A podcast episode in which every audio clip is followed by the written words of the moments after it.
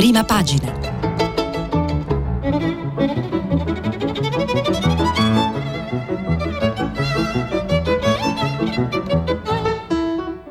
Questa settimana i giornali sono letti e commentati da Jacopo Iacoboni, giornalista politico della stampa.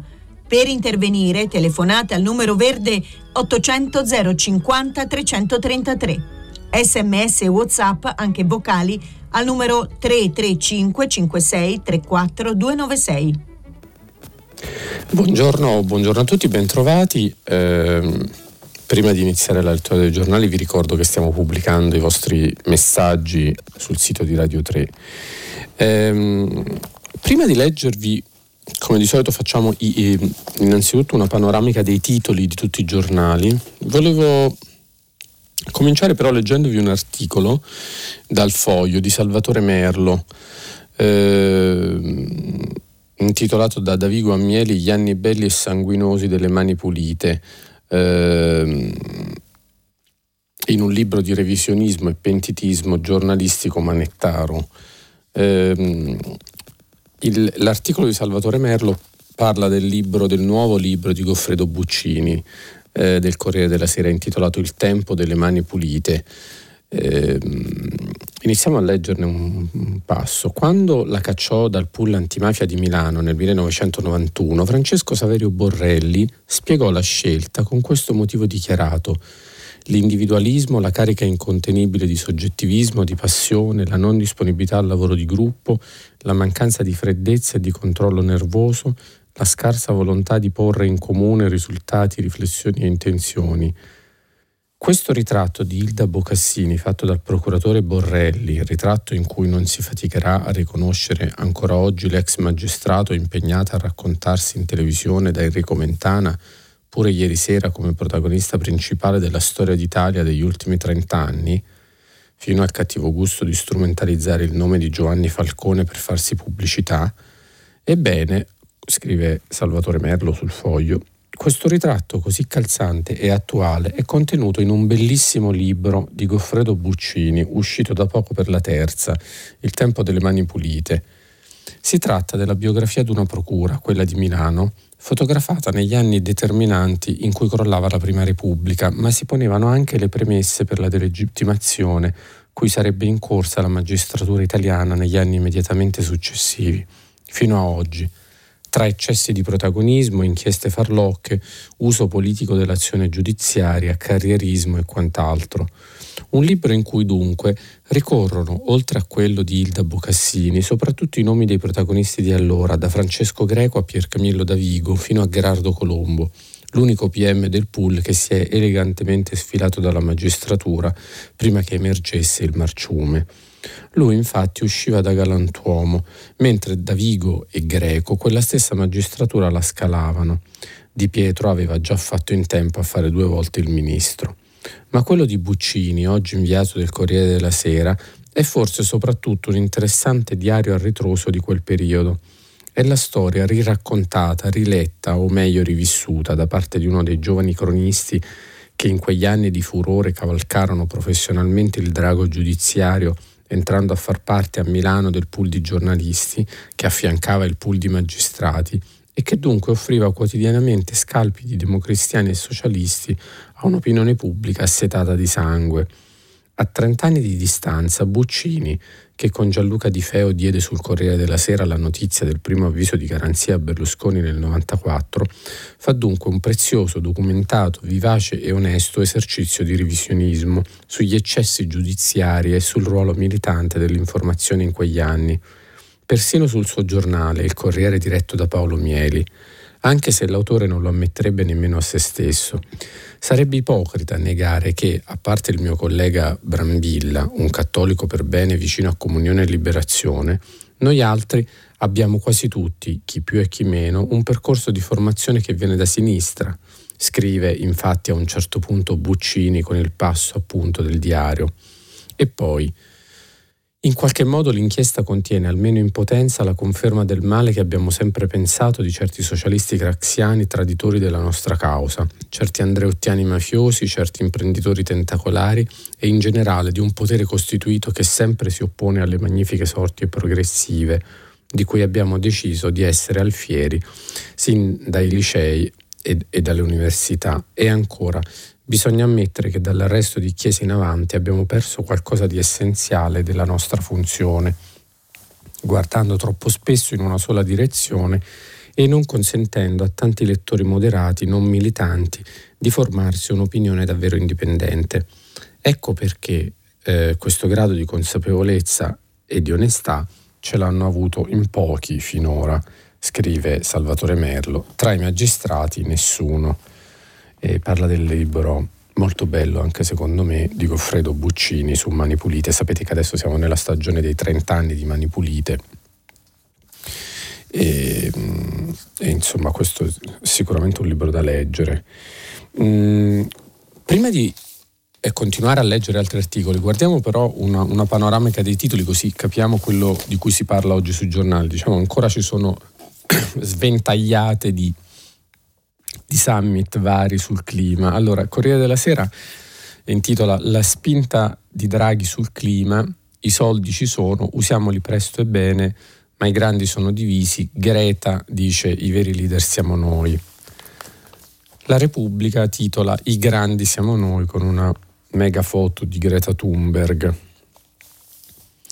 E il secondo titolo è L'India sfida il mondo, emissioni zero solo nel 2070. La stampa titola Lo strappo indiano sul clima, parte male il summit di Glasgow, Modi, zero emissioni solo nel 2070, Draghi, le rinnovabili non bastano. Guardiamo un po' i, eh, gli altri titoli in rapida sequenza. Il, ehm, la verità titola In Italia vietato protestare, titola su un'altra cosa, permessi solo rave illegali. Eh, a Trieste, sindaco e prefetto unito, comprimiamo la libertà di manifestare sul pass. La piazza sarà interdetta fino al 31 dicembre. Dissenso demonizzato ovunque, anche se non ci sono violenze e si difende un diritto costituzionale. Però se migliaia di persone occupano luoghi privati per drogarsi, nessuno fiata, scrive la verità. Il Fatto Quotidiano, titolo Per salvare il clima volano su 400 jet. I 120 big traslocano a Glasgow inquinando a go-go. C'è una foto in cui eh, si vedono Boris Johnson, Draghi, Macron, Joe Biden e Angela Merkel seduti, chi a cavalcioni, chi non a cavalcioni su, su degli aeroplani. Noi senza inviato, in cinque mesi il governo di Migliori non ha neppure nominato il suo delegato per il clima, continua tra i grandi la rissa sulla data dello stop alle emissioni. Eh, il manifesto Bla 26 a Glasgow apre il summit mondiale sul clima. Dopo le belle parole di Draghi sul presunto accordo al G20 di Roma, capi di Stato e di governo sfilano in ordine sparso. Il padrone di casa Johnson parla come Greta il forfè di Cina e Russia, il capo dell'ONU Guterres avverte ci stiamo, ci stiamo scavando la fossa con le nostre mani, rivolta dei paesi poveri. Il domani titola la, dispera- la disperata speranza per la COP26, che è l'ultima possibilità di salvarci. Il vertice iniziato ieri ha dimostrato da subito tutti i suoi limiti, proprio come i negoziati del G20 di Roma. Ci sono nove anni per salvare la Terra, se crolla il modello delle conferenze ONU l'alternativa non si vede. Eh, Libero titola Rivolta dei Sivax. Salgono i ricoveri e la rabbia, i commercianti chiedono di bloccare le sfilate in piazza, il prefetto di, Priest, di Trieste vieta le manifestazioni, Federica basta pagliacci e idiozie. Il giornale titola Guerra e terrorismo senza intese sul clima. Il, il, il Premier al COP26 ci sono trilioni di euro, usiamoli.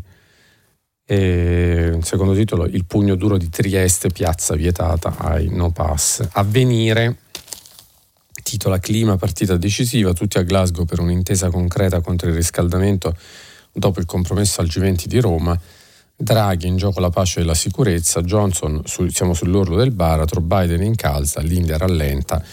Effettivamente poi diciamo che Johnson dica che sono sull'orlo del baratro è anche vero, ma insomma forse anche la Brexit ha dato un suo colpetto. Il, sole 24 ore mutui, il tasso fisso torna a risalire, meno IRAP o IRPEF, bonus aumentati o un mix, quattro vie per il taglio alle tasse. PNRR, la transizione verde avanza, ma le riforme rimangono al palo. Iniziamo allora a leggere qualcosa. Eh, volevo partire dal... Dobbiamo occuparci tantissimo di questa questione de, de, de, del, del clima e della transizione ambientale, intanto perché è una questione importantissima e poi anche perché, diciamo, purtroppo, eh, come attorno alle questioni importanti, ronzano tutte le mosche e, e, e, e in pratica diciamo, si sta costruendo una retorica che rischia di, di, di essere anche fastidiosa, a mio giudizio, per alcuni aspetti. Leggo dal Corriere della Sera a pagina 6 un articolo di Sara Gandolfi intitolato L'attacco di Greta contro i politici. Fingono, i veri leader siamo noi. L'attivista Thunberg parla alla Coppa alternativa, il cambiamento non arriverà da lì dentro. Là dentro fingono. Si può condensare con questa frase la giornata di Greta Thunberg a Glasgow, dal bla bla bla con cui ha bollato la pre-COP di Milano, ripreso ieri anche dal premier britannico Boris Johnson, la diciottenne svedese, icona della rivolta climatica dei giovani, nella città scozzese è passata a parole ben più forti. All'interno del COP ci sono solo politici e persone al potere che fingono di prendere sul serio il nostro futuro, fingono di prendere sul serio la presenza delle persone colpite già dalla crisi climatica, ma il cambiamento non arriverà da lì dentro. Quella non è leadership, questa è leadership. L'attivista con le treccine di Pippi Calzelunghe e la faccia che oscilla in un istante dal broncio al sorriso ha arringato così ieri la sua folla, ovvero i tanti manifestanti del Fridays for Future, riuniti al Festival Park di Glasgow, incuranti del vento gelido, e alla fine tutti hanno intonato in coro bla bla bla, come ragazzi qualunque. Greta è rimasta fuori dalle stanze dei grandi allo Scottish Event Center, dove si svolge la COP26 e ancora non è dato sapere se i leader politici le lasceranno il microfono questa volta, come invece è avvenuto in passato eppure a Milano alle pre-COP. I suoi portavoce non si sbottonano, ha altri meeting con i leader mondiali e sarà alle manifestazioni di venerdì e sabato, nulla di più per ora. Lei si è fatta sentire lo stesso fuori dal vertice via Cassestereo, attorno alla massa di persone che si accalcava all'ingresso del centro conferenze, con mascherine in attesa per far vedere il test anti-Covid, a un certo punto è risuonata la sua voce remixata con musica elettronica, un'idea dei suoi giovani fan che a centinaia hanno poi ritwittato il suo appello a firmare una lettera aperta che accusa i politici di tradimento. Questa non è un'esercitazione, dicono, dice Greta, è il codice rosso per la Terra. Milioni di persone soffriranno mentre il nostro pianeta viene devastato un futuro terrificante verrà creato o sarà evitato dalle decisioni che, dove, che, che prenderete. Avete il potere di decidere. Eh, nel pomeriggio la passionaria svedese con Vanessa Nakate e altri attivisti ha incontrato la premier eh, scozzese Nicola Sturgeon che ha subito lanciato un tweet entusiasta le voci dei giovani devono essere ascoltate in modo forte e chiaro alla COP26. Eh, insomma, eh, Greta è simbolo di questa grande battaglia che per un verso mi fa mm, molta simpatia, per esempio il fatto di andare lì con, con gli amplificatori e, e diciamo autoamplificarsi la voce, insomma t- tutte queste cose qua mi, fanno abbastanza simpatia, devo dire istintivamente. Mi è molto antipatico invece il, l'idea di l'attacco, il dalle al politico, no? il, il Uh, i veri leader siamo noi, fingete. Eh, in realtà io in questo ci vedo un germe populista, poi magari, ah, insomma, non più che un germe, ci vedo un populismo realizzato, poi magari ne parleremo dopo con gli ascoltatori. Da questo punto di vista, scusate, sui giovani forse era divertente, mi ero appuntato sull'inchiesta, eh, c'era un articolo di Guia Soncini, un lungo articolo sul, sul che parla dei giovani. Per voi giovani, il circo Barnum, il concentrato di pomodoro e la fallacia del paese più avanti. Non parla di Greta Thunberg, ma parla insomma del, del fatto che tutti, tutti, parlano a nome dei giovani, eh, presumendo poi a volte che siano migliori di quello che non sono. Insomma, ci sono come ovvio, come vecchi, giovani intelligenti e giovani non intelligenti, cioè come, come diciamo, una cosa che vale abbastanza pacificamente per tutte le età. Eh, Scrive Guia Soncini sull'inchiesta, gli intelligenti avrebbero il dovere di non dire troppe cazzate, ma non risultano, vi leggo solo il finale del pezzo, ma non risultano nella storia d'Occidente generazioni che ci siano mai riuscite. C'è una vignetta di quando non ero già più giovane io, un'altra di Altan. Il ragazzino chiede alla ragazzina, ma tu vuoi crescere? La ragazzina risponde, sì, così divento adulta e dico un sacco di cazzate su voi giovani. Memorabile Altan, citato da Guia Soncini. E tor- torniamo su, su invece sulle sul, conferenze sul clima. Eh, su Repubblica volevo leggervi un paio di cose sui contenuti eh, di anche Repubblica con un articolo di Antonello Guerrera a pagina 2, i ragazzi di Glasgow, Greta e gli altri giovani esclusi da COP26, i veri leader non sono dentro, siamo noi e, e c'è una rassegna di questi, di altri, di altri, di questi volti di giovani, c'è il fisico che si chiama Yaz A. Ajmawi è, un fisico 26enne, uno dei padroni di casa tra gli attivisti, è uno, è uno è un giovane fisico londinese, poi c'è l'infermiera che si chiama Patricia Sewungu dall'Uganda, 32 anni, è uno dei volti africani del movimento, il medico si chiama Jon Bonifacio, 24 anni, uno dei medici più giovani delle Filippine, sto leggendo da Repubblica. La cooperante si chiama Eve Redhead, ha 25 anni, è inglese e lavora con il 2050 Climate Group. Eh, poi c'è un'intervista con un'attivista italiana, Federica Gasbarro, che dice il tempo è finito, azioni concrete o alzeremo la voce.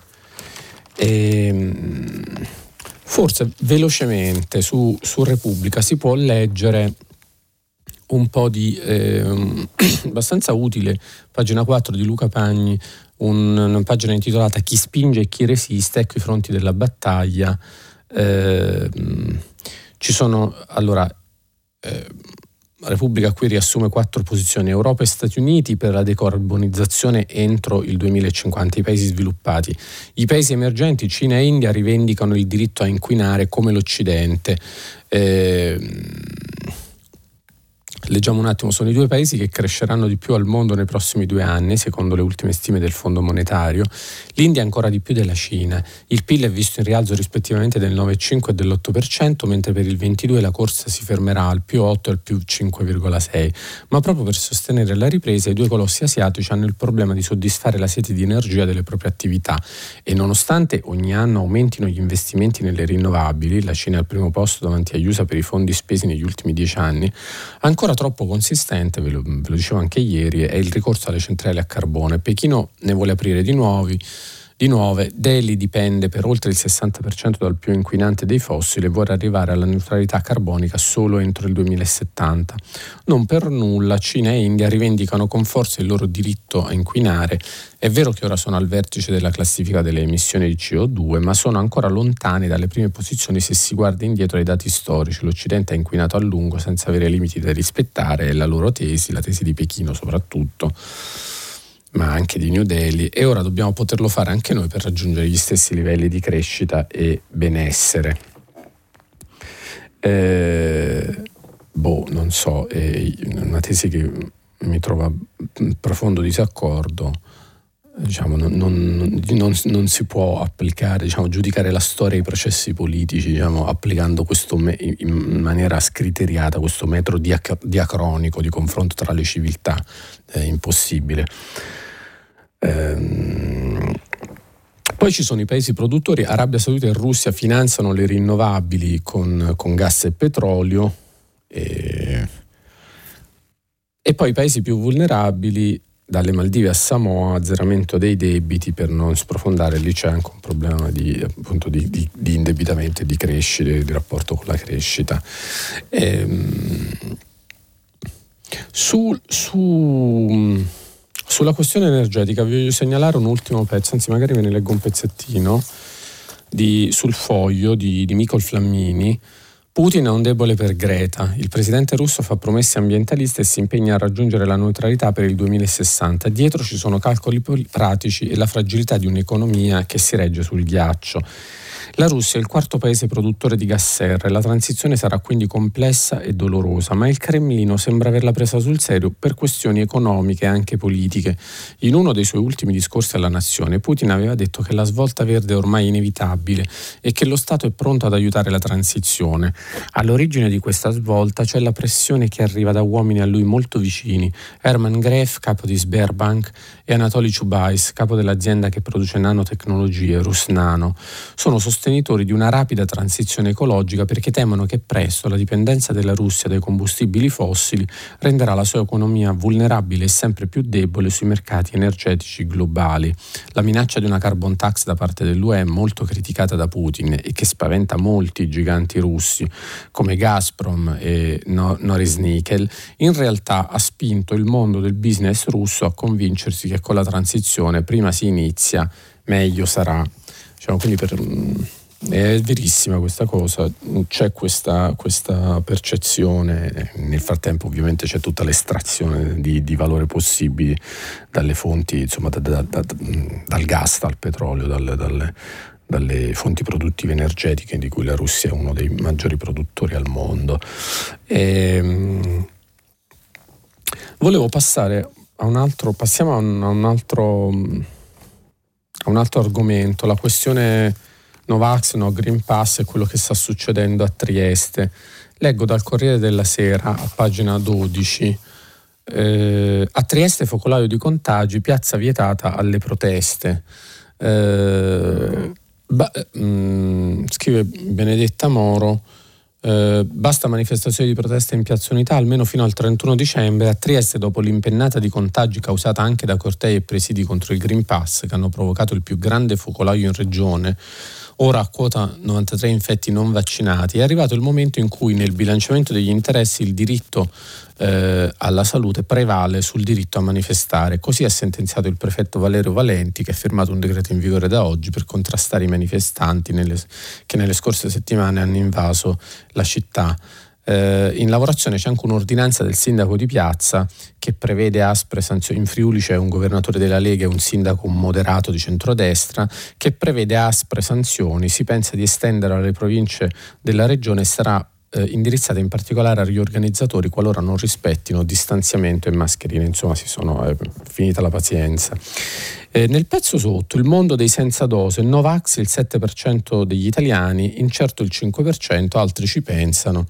Cioè poi c'è un 4%. Eh, scrive questo articolo di Adriana Logroscino e Fabio Savelli, eh, intenzionato un 4% intenzionato a immunizzarsi. Ehm, anche questo è...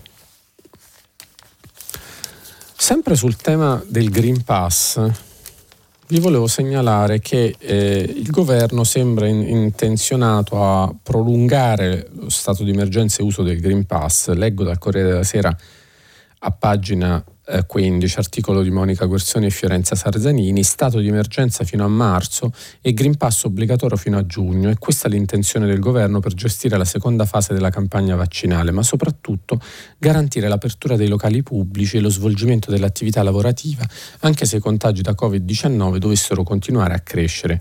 In entrambi i casi il governo dovrà procedere con un nuovo decreto perché le misure per gestire la pandemia scadono il 31 dicembre. Eh, vi vorrei adesso leggere, passare a un pochino di diciamo, notizie politiche che ruotano attorno a una grande, per una volta, questione che non è politichese, ma diciamo, proprio di evidente importanza nazionale, cioè l'ormai imminente elezione del nuovo Presidente della Repubblica. Eh, voi sapete che c'è una cosa, intanto, intanto vi, vi, leggo da Repubblica per farvi capire eh, il, il, più o meno qual è, uh, c'è un buon riassunto della situazione su Repubblica, pagina 10, articolo di concetto vecchio intitolato Salvini, Melone, Conte, lo strano trio che vuole Draghi al Quirinale. I leader di Lega, Fratelli d'Italia e Movimento 5 Stelle per motivi diversi spingono il Premier che non amano. La prima era stata Giorgia Meloni già un mese fa. Il centrodestra è d'accordo sul fatto che Mario Draghi potrebbe essere un buon presidente della Repubblica. Draghi lo voterei anche domani mattina, ha affermato ieri Salvini. E il giorno prima anche Giuseppe Conte aveva pubblicamente aperto all'elezione dell'attuale Premier Colle. Come si spiega? Tre esponenti che hanno sin qui mostrato di soffrire l'autorevolezza del Presidente del Consiglio fanno sapere che ai primi di febbraio lo vedrebbero volentieri al Quirinale.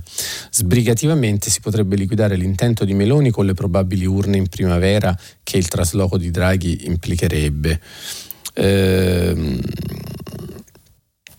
ma Salvini non aveva fatto capire che lui era per Silvio Berlusconi e allora perché essere anche per Draghi? Salvini in questo momento di appannamento si tiene aperte tutte le porte, sostiene Vecchio, e, e sa benissimo che Mario Draghi è l'unico candidato che può ambire a un'elezione al primo turno secondo il cosiddetto metodo Cossiga, perfezionato da Ciriaco De Mita nell'elezione del 1985. E Conte invece Persino Conte, che ha sempre ritenuto Draghi un usurpatore, ora non esclude di votarlo. Se si vuole capire la strategia di Conte, bisogna ricorrere a quella famosa frase di Clemente Mastella, per cui nelle elezioni decisive bisogna stare in tutte le vie di fuga. Conte è in difficoltà, soprattutto interna, la sua leadership fatica ad affermarsi, pure Conte ha la necessità di stare dentro tutte le partite, anche le più sgradevoli, per ribadire il suo ruolo. Con l'elezione di Draghi non si va al voto, ha rassicurato l'altro giorno l'inquieta pattuglia parlamentare 5 Stelle. Secondo me nel caso di Conte c'è anche un'altra motivazione, è che la speranza eh, finora malcelata di tornare a correre come candidato premier del, del, dell'alleanza con, con il, PD. Il, il PD di Letta si illude se pensa che Conte abbia rimesso nel cassetto questa speranza, legittima peraltro, ma insomma sì, poi si vedrà. Su, su questo scrive sul giornale Augusto Minzolini un editoriale, ancora Draghi a Palazzo Chigi, un politico sul colle. Ehm, Mingiolini scrive: Sono stato, ed è vero, tra i primi a scrivere che c'era l'ipotesi di Draghi a Palazzo Chigi, mentre insomma, quasi tutti gli altri giornalisti, diciamo il 95%, è, cantava l'imminente arrivo del Conte Ter.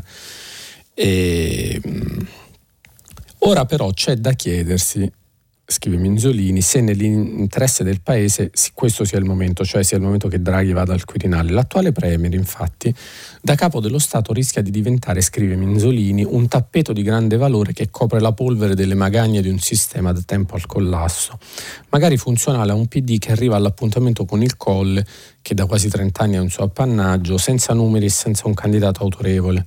E poi che ruolo potrebbe avere Draghi nella pacificazione di un paese se non ha mai partecipato alla guerra? O ancora, nel momento in cui si apre una nuova stagione della giustizia, in una fase in cui bisognerebbe porre fine all'epoca in cui le toghe decapitavano la classe politica, una presidenza Draghi che significato avrebbe? Nessuno. Senza contare che è difficile immaginare che chi non ha partecipato in politica né alla prima né alla seconda Repubblica possa guidare l'improcrastinabile passaggio alla terza.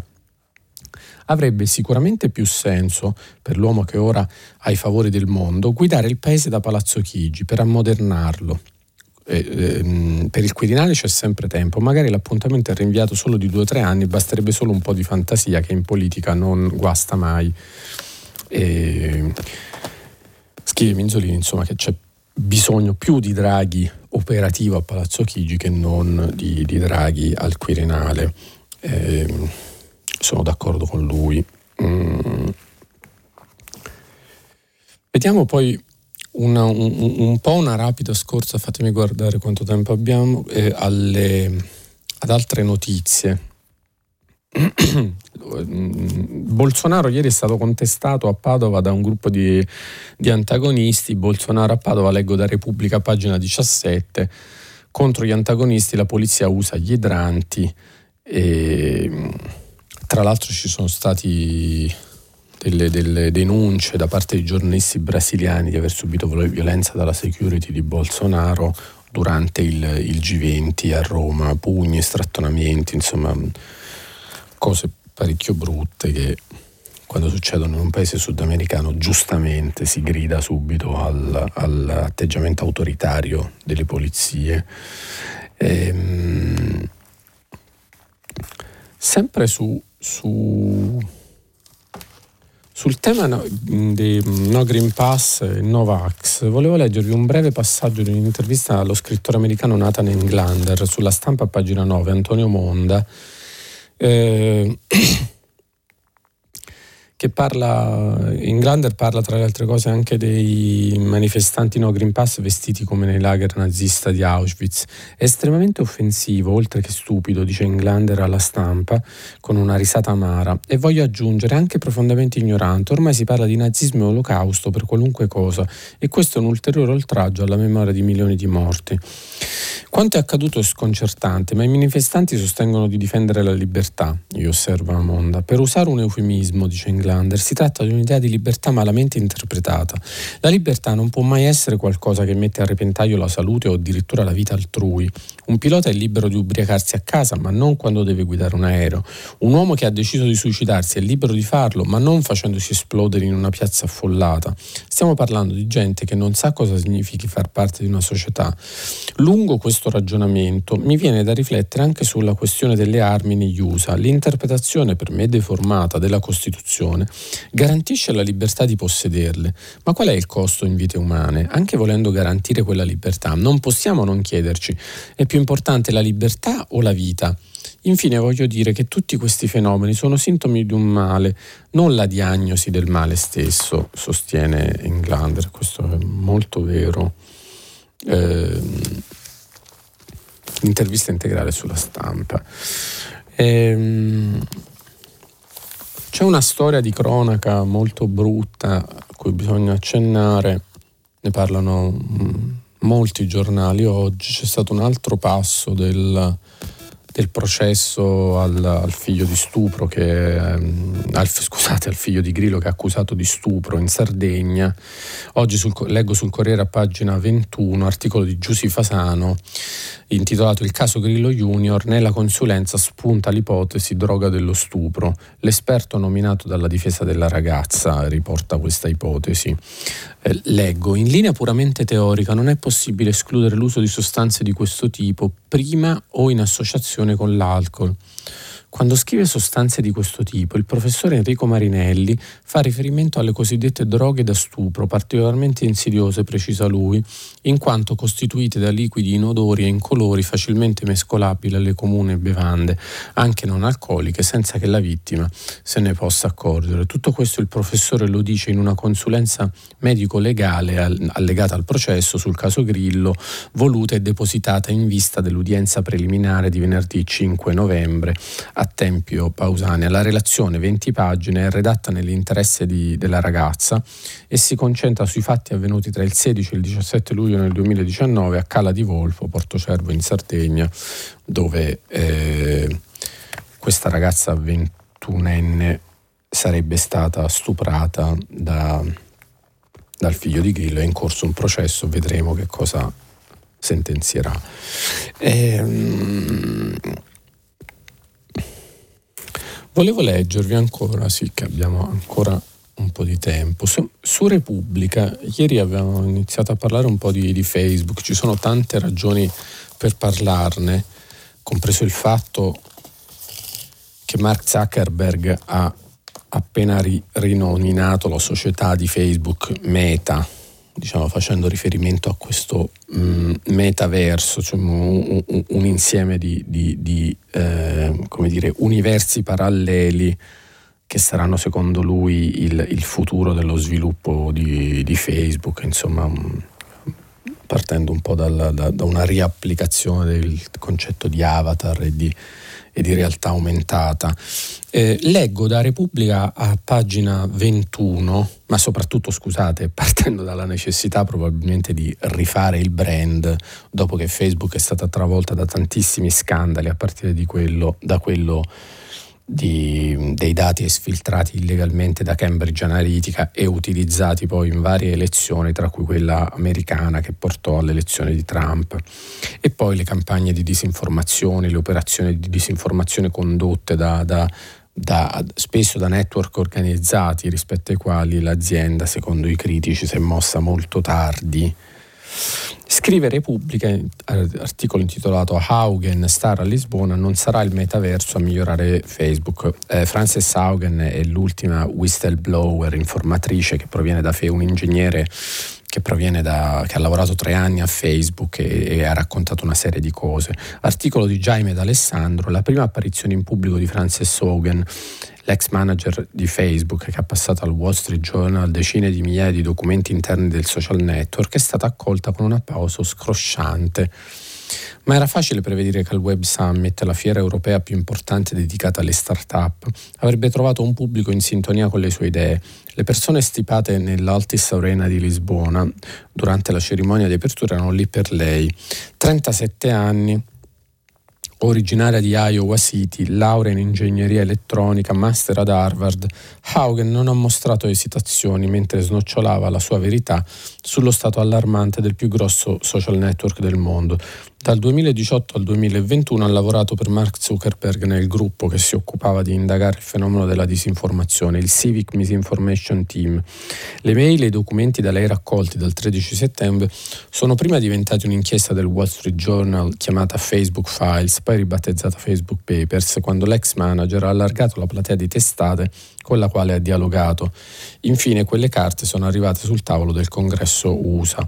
Una delle cose più importanti dei documenti che ho resi pubblici è l'aver dimostrato, dice uh, Hogan, che il sistema dell'engagement basato sugli algoritmi per mantenere l'attenzione degli utenti è capace di fare danni molto seri.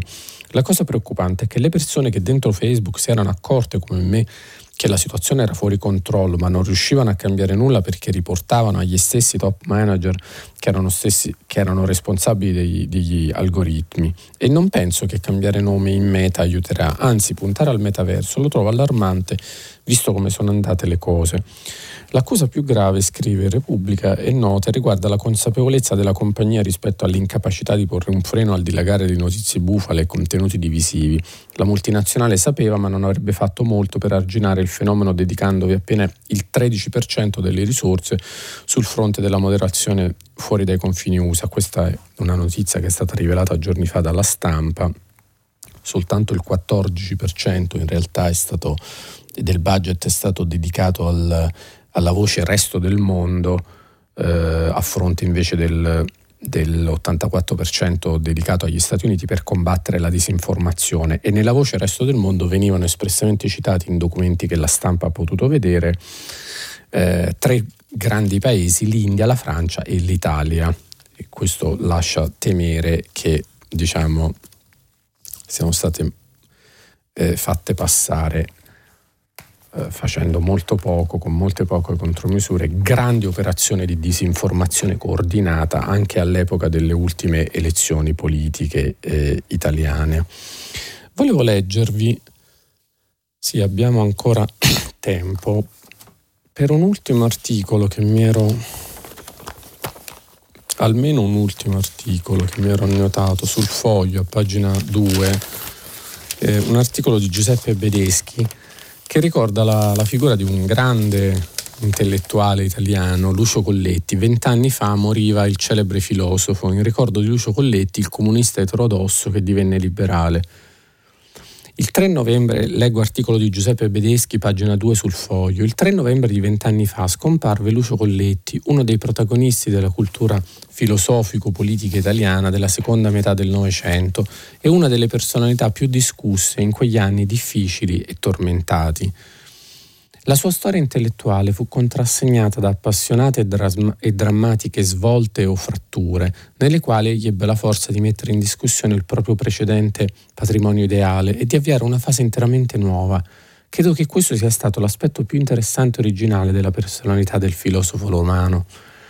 La prima svolta fu la sua adesione al marxismo pochi anni dopo la laurea in filosofia che aveva conseguito con una tesi fortemente critica sulla logica di Benedetto Croce Dopo un breve periodo azionista, entrò nel Partito Comunista tra il 49 e il 50, in piena guerra fredda, quando egli aveva 25-26 anni. La sua svolta in direzione di Marx e del comunismo ebbe la sua molla, come accadde a tanti intellettuali in quel periodo, all'indomani della Seconda Guerra Mondiale, nel messaggio salvifico del marxismo, la nascita di una società interamente nuova e unificata. Dopo le rivoluzioni popolari in Polonia, Poznan e in Ungheria nel 1956 contro i regimi comunisti, egli non fu tra i numerosissimi intellettuali ehm, che abbandonarono il PC, ben inteso, visse con grande passione e drammaticità quegli avvenimenti e anzi fu tra gli estensori della famosa, famosissima, dico io, lettera dei 101, fra i quali figuravano parecchie delle personalità più prestigiose che avevano aderito al PC di allora, da Natalino Sapegno a Carlo Muscetta, da Luciano Cafagna ad Alberto Caracciolo, da Gastone Manacorda a Paolo Spriano, per fare solo alcuni nomi. In quel documento che fu inviato alla direzione del Partito Comunista si denunciava lo stalinismo che dominava nell'Unione Sovietica e nei paesi satelliti, la dura coercizione sulle masse popolari, la soppressione delle libertà civili e politiche, l'instaurazione di rapporti fra gli stati socialisti basati sull'ingerenza e sulla subordinazione, e si denunciava altresì che il PC, fino a quel momento, non aveva condannato lo stalinismo e ne aveva minimizzato i crimini definendoli errori. E tuttavia, come si è detto, Colletti nel 1956 non uscì dal partito.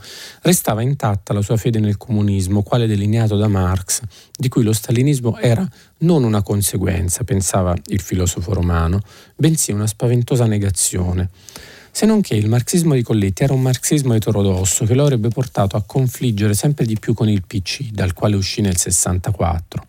Da un lato, infatti, sul piano filosofico-teorico, egli, vicino in ciò a Galvano della Volpe, rifiutava il materialismo dialettico, che era il marxismo ufficiale di tutti i partiti comunisti, con la sua dialettica della natura, ed esigeva un ritorno all'opera di Marx che era essenzialmente, così pensava allora Colletti, un'analisi sociologico-scientifica della società capitalistica. Dall'altro lato, sul piano politico, rivendicava l'autogoverno dei produttori, cioè la democrazia consiliare o diretta, ma con la salvaguardia di tutte le, civil- le, libertà civili o politiche. Il marxismo di Colletti assumeva così una dimensione libertaria e al tempo stesso veniva a collocarsi alla sinistra del PC, di cui criticava la difesa della Costituzione italiana, che era, egli diceva polemicamente, una Costituzione democratico-parlamentare borghese. Erano posizioni, quelle di Colletti, destinate a entrare in crisi.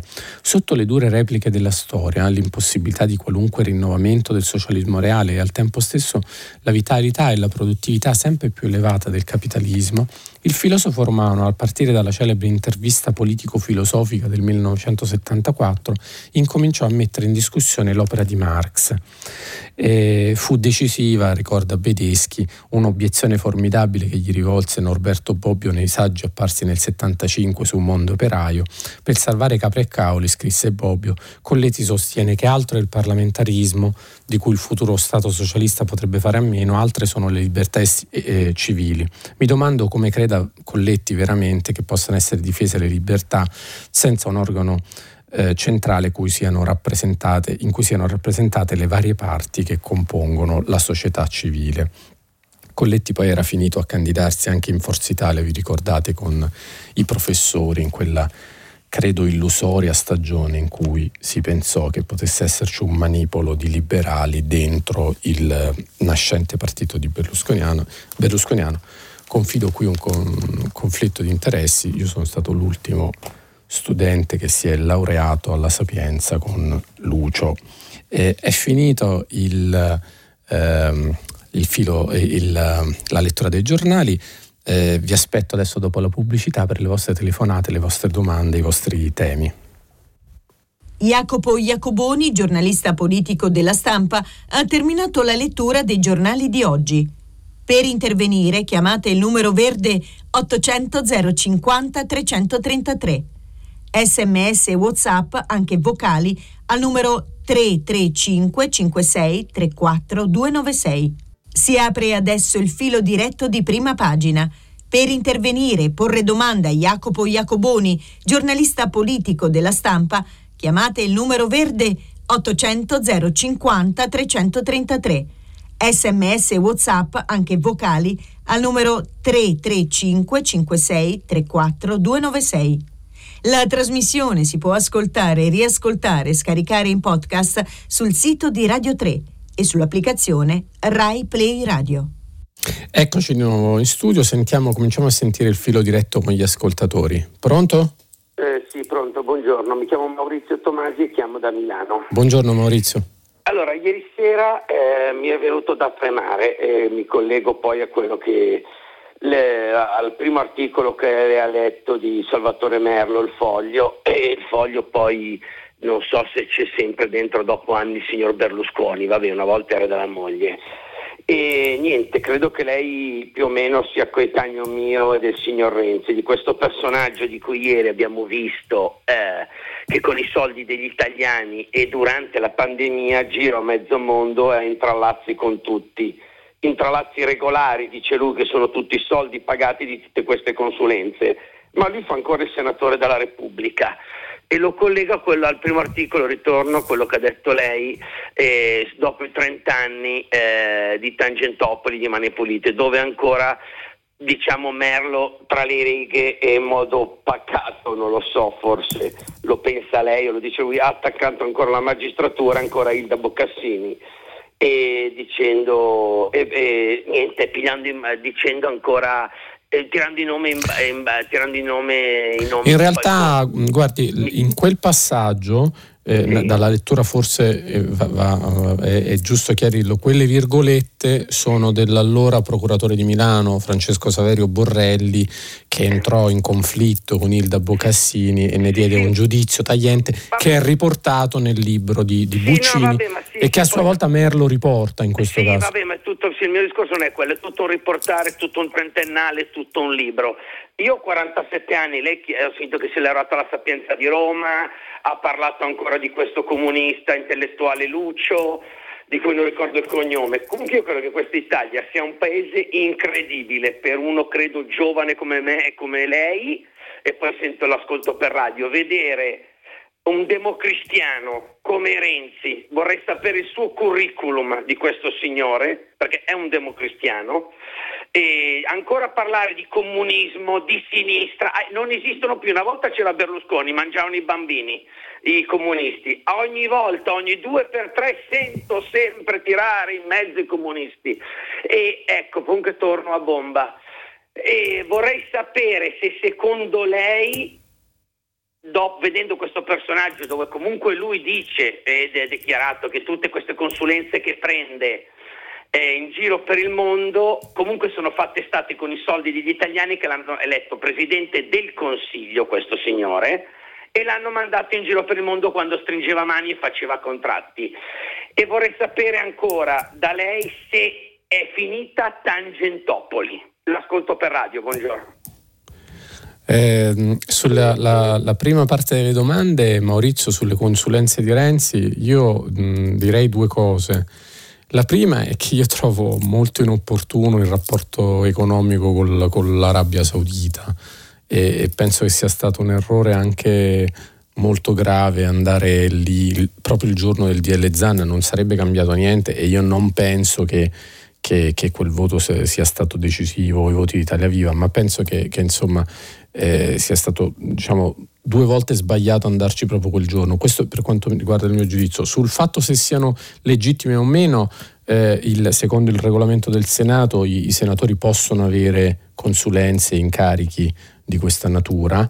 Le, le, cose sono diverse secondo il regolamento della Camera, quindi insomma eh, se, se, i regolamenti ci sono vanno rispettati e quindi eh, questo va detto, non si sta infrangendo nessuna legge, ma eh, tutta una serie di considerazioni. Tra l'altro poi insomma sulla natura del regime saudita potremmo fare Maurizio varie puntate a parte, ricordo che sono accusati dell'assassinio in suolo straniero di un giornalista, Jamal Khashoggi del, del Washington Post, insomma sono un regime accusato di, di, di varie atrocità. Eh, sulla domanda su Tangentopoli, mh, mm, ma sa, senta, eh, io non so se, se, se eh, il sistema Tangentopoli si riferisce a un, a un, precisissimo periodo storico in cui il livello di, diciamo, di corruzione ambientale e di rapporto tra le imprese e la politica era completamente sistemico e da un certo punto di vista, tra l'altro, lo, lo, lo, lo dice anche Di Pietro, è ricordato anche nel libro di Buccini, eh, Tangentopoli è stata proprio in un certo senso la scoperta dell'acqua calda, però un'acqua calda che andava chiaramente scoperta, perché poi sono quelle cose che tutti sanno, ma finché qualcuno non le dice e non, non, insomma, non le mette allo scoperto. Poi da allora sono iniziate tutta una serie di, di, di storture, di, di, eh, di contromovimenti di questa storia che poi l'hanno, l'hanno complessivamente inquinata e io penso anche storicamente infine delegittimata eh, anche diciamo, la lotta al, alla, alla, corruzione. Se lei mi chiede se ci sia in atto adesso eh, un'analoga diciamo, pervasività del fenomeno della corruzione, della, della corruzione e della concussione, quindi insomma del, delle tangenti negli appalti pubblici, ma io devo dire la verità, non, non mi sento di essere del tutto ottimista.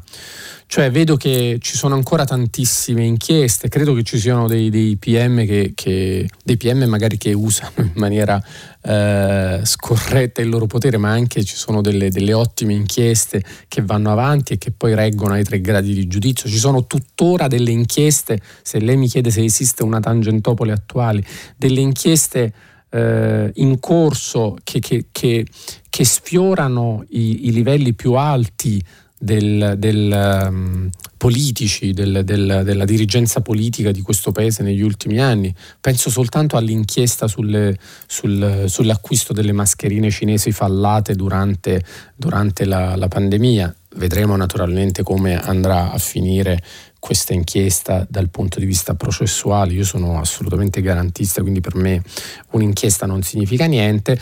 Quello che mi interessa invece molto e, che, e penso che insomma, il commento su questo sia legittimo è il quadro politico che alcune inchieste delineano prima ancora di arrivare diciamo, a una sentenza che sia di assoluzione o una eventuale archiviazione diciamo, del, del, dell'indagine. Eh, ecco, sul, sulla parte politica della domanda le risponderei che io penso che eh, commissioni opache e oscure tra eh, l'economia e il, i poteri politici e anche quella rete trasversale di eh, di sottopotere, di potere profondo che poi spesso non cambia al cambiare dei governi e delle stagioni politiche, beh, io penso che questa non sia affatto morta. Sentiamo un'altra telefonata. Pronto? Buongiorno, sono Daniele da Torino. Buongiorno Daniele. Volevo, vabbè, parliamo di ambiente. Draghi dice i soldi ci sono, bisogna spenderli bene. Ok, Draghi mm, è un'ottima persona, io ho una grande stima, sta facendo grandi cose, ma Temo che il problema non vada posto in questi termini. E faccio un esempio pratico, l'automobile. L'automobile degli anni 50 e 60 inquinava tantissimo, euro sotto zero diciamo così. Adesso abbiamo l'euro 6, la tecnologia proprio qui si va verso qualcosa che dovrebbe essere meno impattante. Io sono di Torino, qui a Torino abbiamo grossi problemi di inquinamento perché ci sono troppe auto e dobbiamo fermarle e queste auto però hanno dato il benessere a centinaia di migliaia di persone qui a Torino. Allora, temo che questa visione per cui si tratta di spendere ci andrà, parlo del medio-lungo termine, 20-30 anni, ci porterà ad andare a sbattere, perché è evidente, almeno a me pare evidente, che un'economia che prevede il continuo aumento di produzione di ricchezza, l'aggancio al PIL, non può che aumentare gli impatti, è un dato fisiologico, strutturale, ontologico, mi verrebbe così da dire. L'automobile è un buon esempio, poi potremmo persino avere anche, parlare di Taranto, dove è evidente che o fai la fama o ti amari, ma lasciamo stare, andiamo sull'automobile. Allora, ho la sensazione che o si comincia a discutere di cambio di paradigma, cioè sganciamoci dal PIL e andiamo a cercare altri indici, produzione di elettricità, distribuzione della ricchezza, eccetera, oppure ai nostri figli lasceremo un ambiente sempre meno ospitale per noi, crea sempre, sempre maggiori tensioni a livello globale e non ci vedo molto e la sensazione che già si fa poco ma lo si fa forse addirittura in una direzione sbagliata. Volevo la sua opinione. Grazie. Ma guardi, dal punto di vista culturale della, se sia necessario opportuno cambiare proprio il modello di sviluppo, il, la filosofia con cui noi guardiamo ai processi produttivi, ma direi anche alle nostre stesse vite. Io mh, glielo dico francamente, non sono mai stato mh, molto convinto dall'elogio della decrescita, non sono mai stato molto convinto da tutti i discorsi che ho sentito, per esempio, anche all'inizio della pandemia del Covid-19, che forse questa, questa questa pandemia poteva essere un'occasione, no? un'opportunità e, e, e per, per, modificare il nostro stile di vita, il nostro approccio al, anche alla produzione, all'economia. Eh, non, non, non, ho mai pensato insomma, molto, non, non, mi ha mai convinto, anzi mi ha dato delle volte anche un po' fastidio l'idea che... Eh, eh, insomma, si potesse pensare di passare attraverso una strage, una carneficina di morti per Covid, eh, per, per, eh, per, sostenere che, che insomma, la natura è stata aggredita e bisogna cambiare e, e decrescere. Detto questo, penso che invece ci sia un, un, il, il vero grosso tema e, e, mi pare che lei lo cogliesse all'inizio sua eh, del suo ragionamento è, è, è proprio quello del, eh, dell'equilibrio tra eh, diciamo, le diverse fonti di approvvigionamento energetico e qui credo che ci sia il, il, il, il, problema principale. Lei faceva l'esempio di Torino che insomma, è una città che storicamente si è retta tantissimo sull'automotive, eh, insomma oh, se, se, domani si, si chiudesse diciamo, la, la la, la, l'auto e si, e si, passasse ex abrupto alle, alle, che ne so, dico per dire, a delle auto elettriche o dei sistemi di, di mobilità verde e diciamo sos, eh, eh, compatibili ambientalmente, collasserebbe, io credo, l'equilibrio, ma non solo della città di Torino, ma insomma l'equilibrio di un'area. Su, su, su scala globale credo che il problema eh, principale sia appunto trovare l'equilibrio tra la crescita delle energie rinnovabili che sta avvenendo a ritmi anche abbastanza sostenuti, ma limitatamente ai paesi europei e agli Stati Uniti, diciamo alle democrazie, e la necessità che abbiamo ancora di approvvigionarci da fonti eh, tradizionali come, come, come, per esempio, non so, il gas e il petrolio, faccio per dire le, le due più. Eh, e, come è possibile gestire questa riconversione? E, beh, e qui penso che sia proprio diciamo, una bilancia per cui mh, e, e entra in gioco una visione, una, una, pianificazione, una strategia, che cosa vogliamo. Eh, ne, nel discorso sulle energie, per esempio, entra anche la posizione che abbiamo sul, sull'energia nucleare, un'energia eh, con, più pulita rispetto diciamo, all'energia eh, da fonti tradizionali, per esempio il carbone, ma anche rischio, con elementi di rischio. Quindi anche lì ehm, bisogna capire se, se, però magari sfruttare le centrali di nuova generazione laddove ci sono per incrementare, per diminuire diciamo, la nostra dipendenza da fonti tradizionali e accompagnare la crescita delle energie rinnovabili. Credo che in, quest, in questo tipo di problema si gioca la vera, la vera, sfida e poi la differenza tra chi è in, in buona fede sostanzialmente e chi non lo è nel, nell'affrontare queste, queste questioni molto complesse. Sentiamo un'altra telefonata, pronto?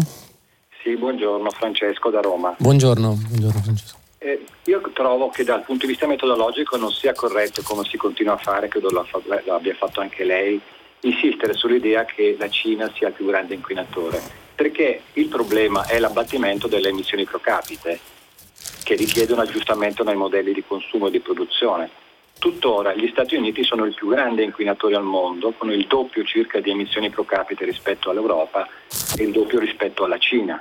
L'India produce un settimo delle emissioni pro capite americane. Quindi io credo che se noi continuiamo in maniera molto ipocrita a sostenere che siamo tutti sulla stessa barca e che non ci sono responsabilità distinte legate al fatto che eh, il cambiamento climatico è il frutto dell'accumulazione nel corso dei decenni delle emissioni, quindi c'è una responsabilità oggettiva. Lei prima ha detto che non dovrebbe rilevare, mi dispiace dirle che dal punto di vista economico questo rileva, è un debito accumulato di fatto, ma non parlo di un secolo fa, parlo di anni anche recenti. È dal 90 che il problema è stato evidenziato, ma gli Stati Uniti non hanno mai fatto politiche serie fino negli ultimi anni nell'abbattere le emissioni, nel rivedere il loro modello energetico. Io credo che questo sia di fondamentale importanza perché se noi continuiamo a dire, a sostenere che in fondo i cinesi hanno le stesse nostre responsabilità nel controllare le emissioni, non ne usciremo. E i cinesi sono nel giusto nel dire ma noi non accettiamo l'idea di dover bloccare il nostro, il nostro sviluppo o dover sostenere elevati costi per consentire ad altri paesi che non stanno comportandosi virtuosamente di continuare lungo questa strada. Quindi io credo che sia sbagliato ancora una volta continuare a sostenere che la Cina sia il più grande inquinatore. È chiaro, con un miliardo e 350 milioni di abitanti è evidente che è il più grande inquinatore. Quello che conta, ripeto, sono le emissioni pro capite. Sì, mm, capisco la sua questione. Eh, ciò nonostante adesso stavo, stavo, andando a guardare eh, il numero il, eh, esatto eh, di ecco, 1,4 miliardi di abitanti in Cina, eh, negli, negli, Stati Uniti sono gli abitanti del 2020, credo che siamo poco sopra i 300 milioni, quindi lei coglie un punto, la, la differenza tra le emissioni appunto è, è, è, diciamo ne, nelle emissioni pro capite credo che gli Stati Uniti superino leggermente la Cina, ma mi, mi sembra di, di, di, dire che nessuno però li ha citati come grande esempio, anzi stiamo parlando di un paese che era uscito a, addirittura dagli accordi di Kyoto e, e di Parigi che è appena rientrato diciamo, nel consesso internazionale di, di, di, discussione su questi temi. Quindi diciamo, questo elemento non è, non, è, non è, come dice lei, diciamo, non, eh, nessuno li ha, li ha citati almeno in questi giorni come un particolare esempio, anzi tutta la discussione verteva sul compiacimento forse esagerato del fatto che gli Stati Uniti erano rientrati nel consesso che discute di queste cose. Sul, sul, mm, sulla preoccupazione per la Cina io credo che sia motivata da una ragione politica mm, di fondo, la totale assenza di trasparenza e di, diciamo, di accountability dal punto di vista eh, dire, dei nostri processi eh, su queste questioni, cioè c'è un partito unico, c'è un leader sovrano assoluto, anzi diciamo di natura imperiale con la riforma della Costituzione cinese, ehm, diciamo tutti questi processi che sono sottoposti nel, in Europa e negli Stati Uniti alle opinioni pubbliche, anche abbastanza aggressive devo dire delle volte, non, non, non mi pare che, che accada eh, qualcosa di analogo in, in Cina. Oggi sulla stampa c'è un'intervista interessante eh, dico per dire a proposito di Cina, a una delle attiviste, diciamo la Greta, chiamiamola così, la Greta Thunberg cinese, che si chiama Ou Hongji, eh, dice a Monica Peresino la crisi climatica è globale, inutile cercare i colpevoli, serve una nuova economia. C- certamente inutile mh, mm, cercare i colpevoli, ma sarebbe bello che Hou Hongji potesse manifestare queste sue idee anche sulla piazza di Pechino eh, davanti a Xi Jinping, perché appunto, eh, come lei correttamente diceva, il, la gran parte quantitativa del problema riguarda appunto eh, gli Stati Uniti e la Cina, ma mi sembra che abbiano in questo momento un atteggiamento molto diverso. Gli Stati Uniti sono al tavolo, la Cina non ci è. Sentiamo un'altra telefonata. Pronto? Pronto, buongiorno, sono Stefano, chiamo da Roma. Buongiorno. Buongiorno Stefano. Volevo porle una domanda in merito all'azione del prefetto di Trieste di negare la eh, libertà di manifestare, eh, un diritto costituzionalmente garantito che a parere del prefetto si stratifica in modo subordinato rispetto al diritto della tutela della salute pubblica. Allora in merito a questo la domanda è questa qui. Esiste anche un altro spazio pubblico, un'altra piazza, che è la piazza, eh, lo spazio pubblico occupato dai media, non solo da taluni canali radio, non solo da taluni canali radiotelevisivi, ma anche dal web, soprattutto dal web. Allora io premetto, eh, faccio il medico da 23 anni e eh, ho visto con i miei occhi durante tutto questo periodo e continuo a farlo ciò che eh, si propina su uno spazio pubblico così importante come il web. E allora mi chiedo e le chiedo, quando il web arriva a strutturare il convincimento di una quota importante di cittadini italiani, come il 10-15% eh, di questi, articolandolo su posizioni stupidamente antiscientifiche, quindi condizionandone il comportamento in concreto, mi chiedo se non ci debba essere una forma di controllo e forse perché no, mi spiace dirlo, lo dico con amarezza, anche di censura nei confronti quello spazio pubblico dove vengono propinate mostruosità folli, non dico antiscientifiche, ma mostruosità folli. Eh, io credo che chi dica qualunque cosa sul web debba poter essere perseguito, debba poter essere responsabile di ciò che dice. Non è pensabile che qualsiasi persona si sveglia la mattina e sul web sia libera di poter dire tutto ciò che vuole, quando lo vuole, come lo vuole, senza eh, la consapevolezza di esserne responsabile. E questa è la domanda che le pongo e l'ascolto per radio. La ringrazio. E dunque, la ringrazio molto della questione che lei pone, no? Mi sembra di capire, cioè lei dice ci sono provvedimenti restrittivi, in questo caso a Trieste, sul, sul diritto di manifestare, mentre poi si, si, si, si, chiude un occhio, anzi tutti e due, su quello che accade da anni, sul, su, fondamentalmente sui, so, sui social network. Ehm, in realtà la, la,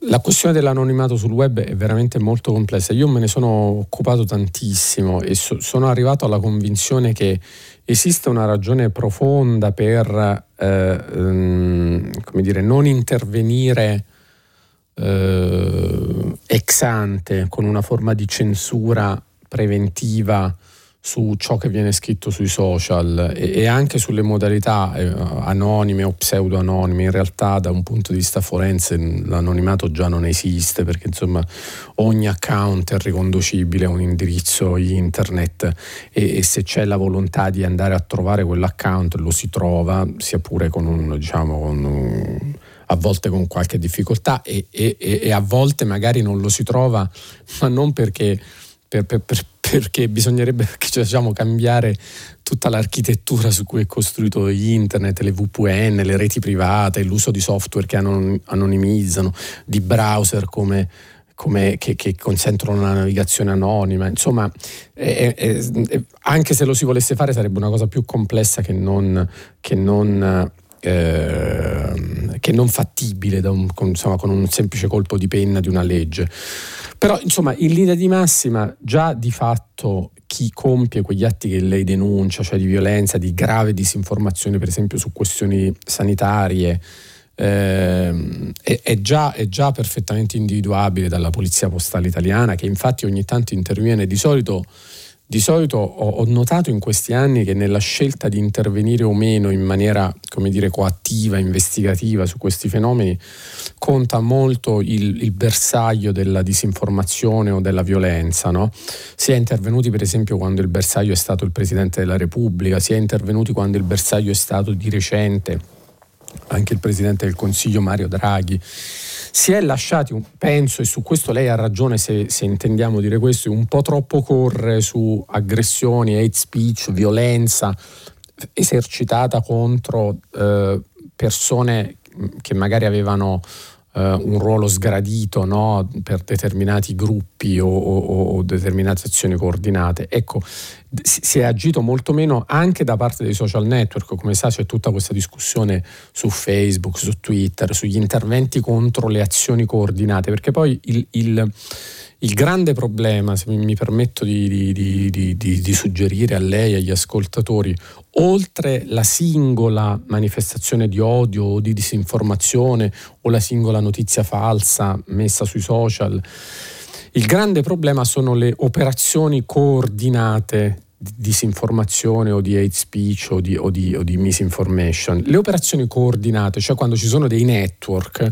presuppongono generalmente dei gruppi organizzati ed è lì che eh, dal mio punto di vista potrei suggerire anche a lei che il risultato che lei vorrebbe ottenere può essere ottenuto senza bisogno di una legge specifica, ma semplicemente usando strumenti che già ci sono. Le faccio un esempio banalissimo. Facebook ha iniziato a chiudere una serie di network di recente, una serie di network collegati al, di, alla disinformazione sanitaria, sostanzialmente no, network Novax, pagine Novax, sono state chiuse. Lo ha fatto Facebook, ma lo ha fatto per esempio anche Telegram, dove ci sono tantissime chat lì, è insomma, un sistema un po' diverso da, da, da un social network, ma comunque insomma un sistema di messaggeria. E, e, mm, i, team di sicurezza interna dei grandi giganti tecnologici hanno già tutti gli strumenti per accorgersi là dove c'è un'operazione coordinata di odio o di disinformazione e, e, chiudono e hanno la possibilità di chiudere. Tutta la questione è giocata sul tempo, perché se io lascio, faccio un esempio, 5 mesi una pagina Telegram un canale Telegram, faccio un esempio concreto, come quello intitolato Basta dittatura sanitaria, e poi lo chiudo al sesto mese, io posso dire sì, l'ho chiuso, ma i danni sono stati già fatti enormi, diciamo, secondo la logica dei processi virali. Quindi qui il vero problema, mm, e, e qui concludo, ma veramente è uno degli argomenti su cui ho lavorato di più, mi, mi, potremmo stare per ore, il vero problema secondo me non è tanto un nuovo intervento legislativo, quindi magari che ne so, misure restrittive sull'apertura degli account, per esempio. Tra l'altro, parentesi, segnalo che molte volte l'anonimato, lo, io lo, lo chiamerei piuttosto lo pseudo-anonimato, è estremamente utile invece in paesi dove la dissidenza, il dissenso lottano contro le autocrazie e contro le dittature attraverso i social, quindi lì in quel caso il problema sarebbe opposto, cioè se tu chiudi lo pseudo-anonimato alc- degli account, stai limitando una voce di libertà. Ma tornando a noi, dove diciamo questo problema per fortuna non esiste nei paesi democratici, eh, il vero problema non è un intervento legislativo, ma il tempo ra- che si auspicherebbe rapidissimo dei social network di chiudere i network coordinati, diciamo di natura politica, di, di disinformazione, nel momento stesso in cui cominciano ad agire e, diciamo, i segnali sono, sono evidenti, le tracce sono abbastanza evidenti. Ecco, Lì secondo me è stato il grande fallimento di Facebook. Facebook può dire, può vantare, noi ne abbiamo chiuso un sacco di queste cose, ma le hanno chiuse a babbo morto, troppo tardi, i danni erano già stati fatti, i, i, i buoi erano già scappati. Sentiamo una, un'altra telefonata. Pronto? Pronto, buongiorno, sono Pasquale da Roma. Buongiorno Pasquale. Volevo fare una, un'osservazione all'atere del G20. Eh, diciamo, di natura di costume, di, di cultura, nel senso che eh, da molti anni quando ci sono queste grandi, grandi manifestazioni che necessitano di una sicurezza elevata, accanto alla descrizione di ciò che accade nei, nelle varie riunioni, quindi anche in questo caso del G20, c'è sempre un appendice nell'informazione in cui si vantano le 5.000 forze di sicurezza, le 30 blindati, cioè c'è tutto un vantarsi di quello che accade intorno. Ora questo è normale, nel senso che la sicurezza naturalmente in questi periodi, in questa epoca è, è, è necessaria, io non contesto questo, è evidente, ma è il rimarcare. Ora questo rimarcare le grandi forze di sicurezza è un segno di sconfitta per la democrazia. Io ho un'età abbastanza grande, nel senso che negli anni 70, 60, avevo 20 anni, 18 anni, e ricordo perfettamente che i politici si incontravano per strada, non c'era nessun obbligo, nessuna necessità di, di avere scorte, i convegni si facevano tranquillamente e così possiamo poi parlare degli stati, possiamo parlare.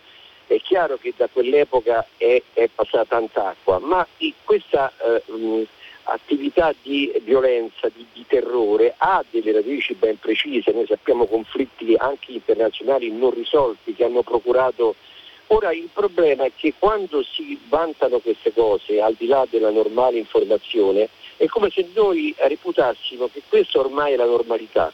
Le nuove generazioni, le, le, le generazioni anche due o tre generazioni fa, che non hanno mai conosciuto una democrazia post bellica della seconda guerra mondiale in cui si poteva girare tranquillamente e fare vita politica.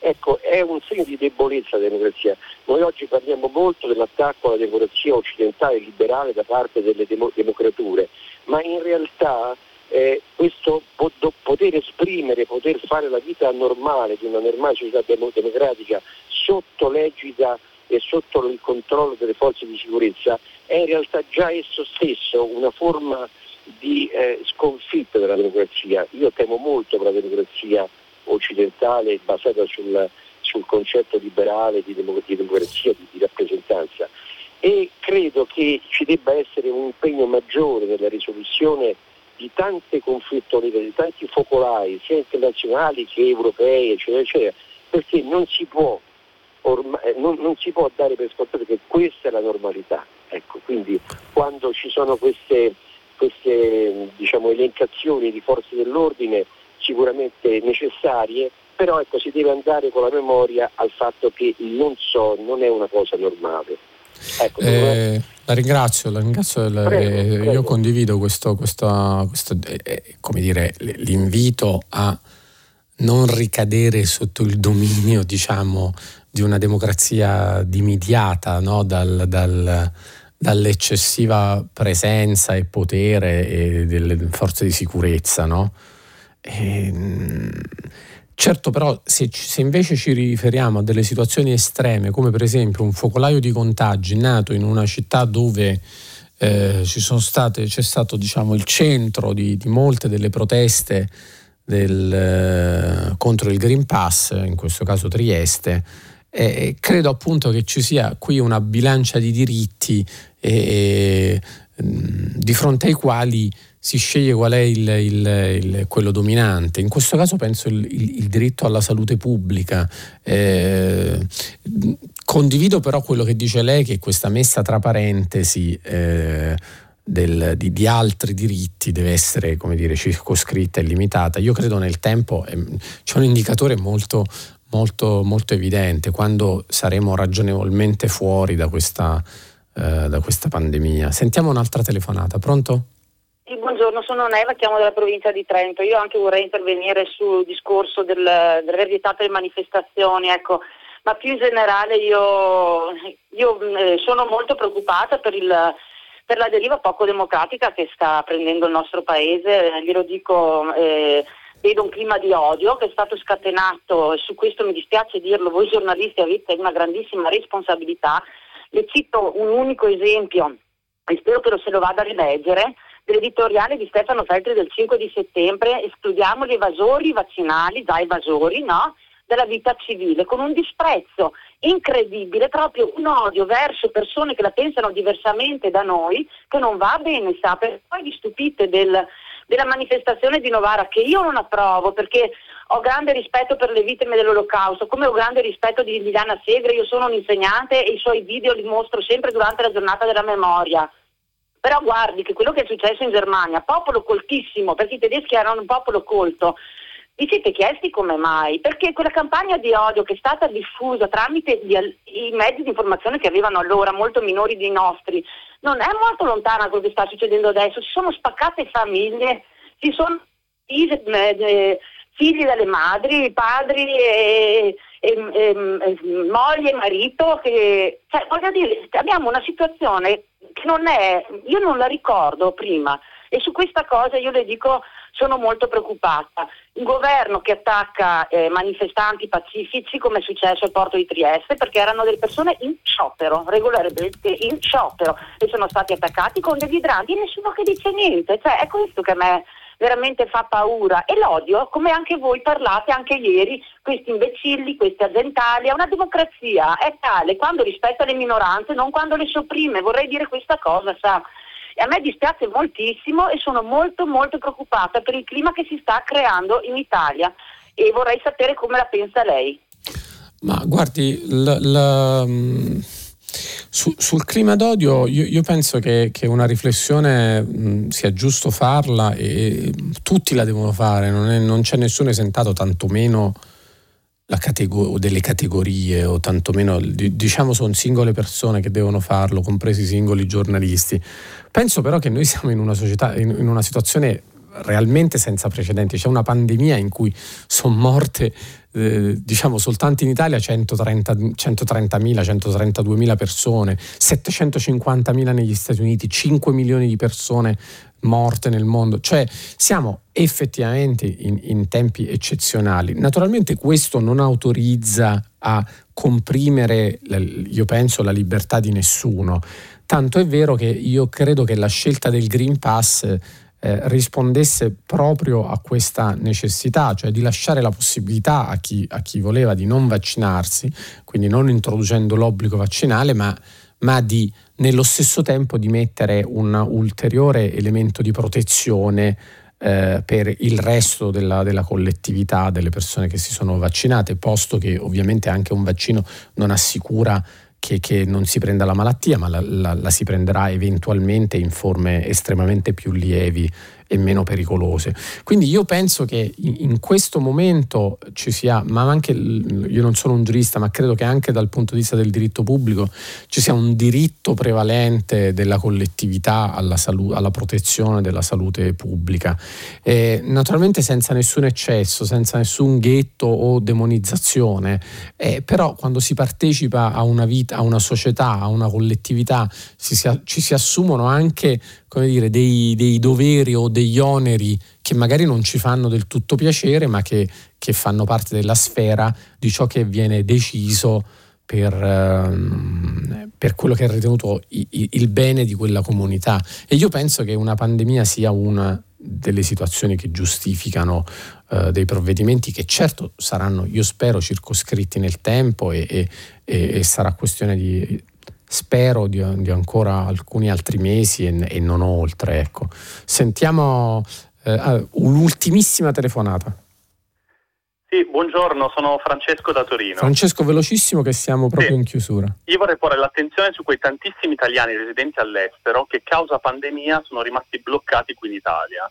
Vorrei far notare che nonostante queste persone non abbiano accesso al Servizio Sanitario Nazionale e vari altri diritti e opportunità, se vuole le faccio qualche altro esempio, l'Agenzia delle Entrate ha deciso di considerarli fiscalmente in Italia e tassare i loro redditi prodotti all'estero. Perfetto, capisco. caricandoli Capisco eh, ma... perfettamente il, il, il, il, problema e cerchiamo magari di tornarci anche domani su chi è rimasto, diciamo così, intrappolato in una terra di nessuno.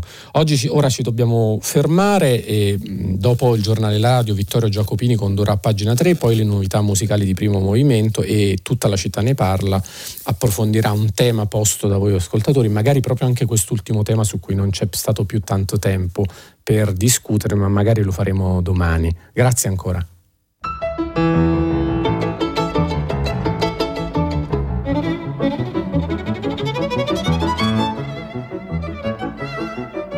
Jacopo Iacoboni, giornalista politico della stampa, ha letto e commentato i giornali di oggi. Prima pagina è un programma a cura di Cristiana Castellotti. In redazione Maria Chiara Beranec, Natascia Cerqueti, Manuel De Lucia, Cettina Flaccavento, Erika Manni e Giulia Nucci. Posta elettronica, prima pagina, chiocciolarai.it. La trasmissione si può ascoltare, riascoltare e scaricare in podcast sul sito di Radio 3 e sull'applicazione Rai Play Radio.